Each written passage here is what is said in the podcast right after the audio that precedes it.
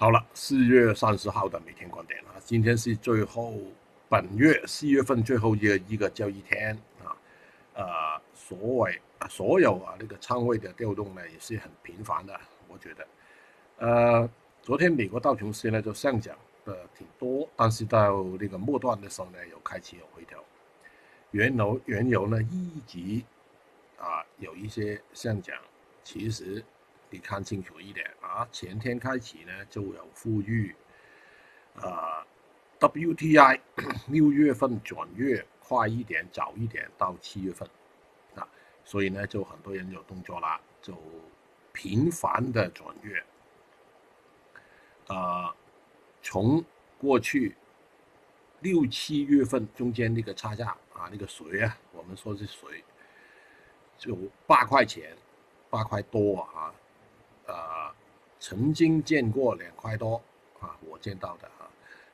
目前呢还是四块多，就等于说是什么呢？很多套利盘，很多跨越的套利，很多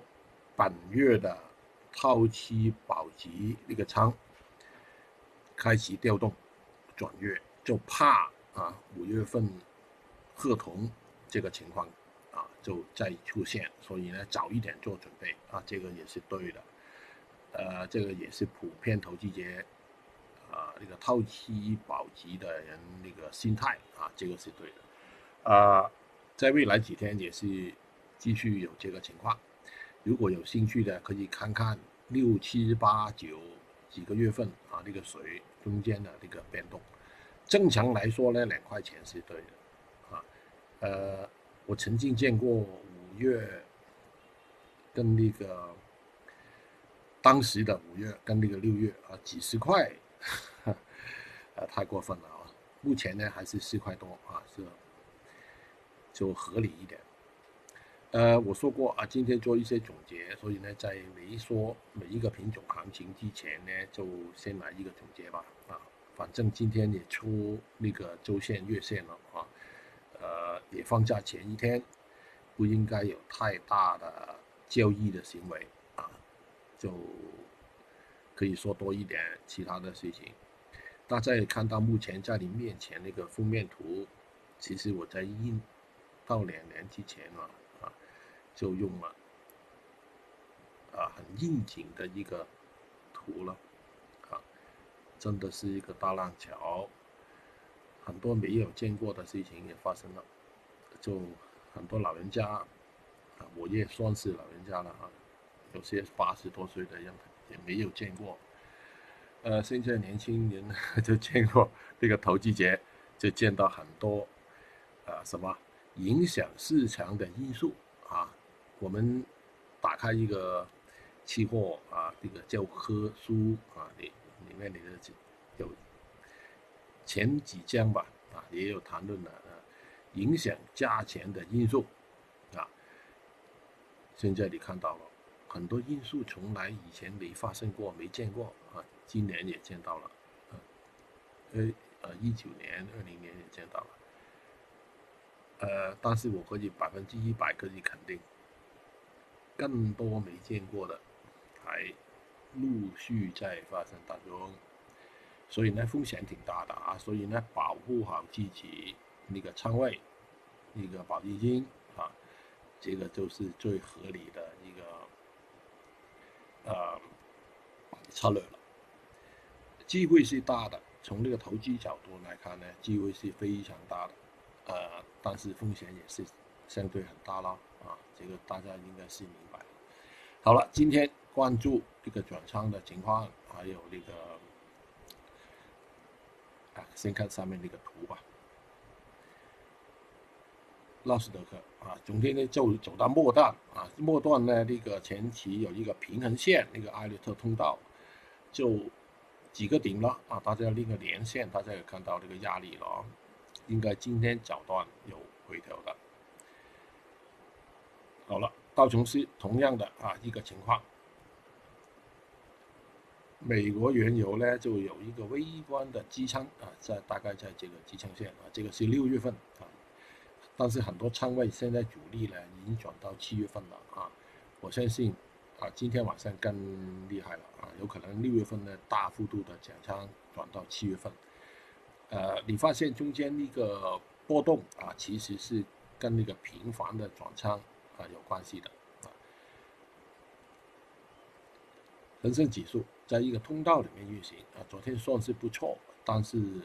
啊，你的微微的感觉呢就是有压力的啊，就没有外面那么好。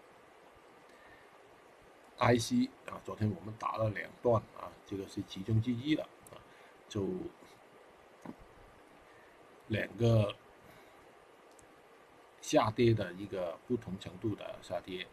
连成为有一个新的通道啊，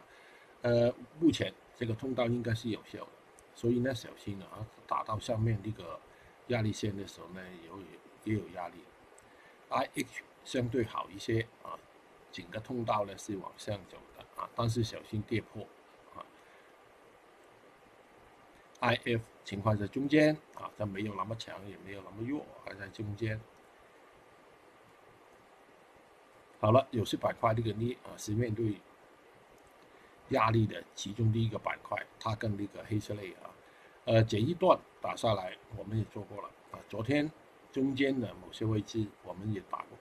打过。一段啊，到那个十万多一点，今天这个压力还在啊，我觉得呢，这个压力区应该这个线很难超过的。铜情况也是了啊，不能马上突破，突破下面有可能，突破上面就一个机会是不大了。郑州的就猛龟啊，也是比较弱一点啊，过去这个反弹呢。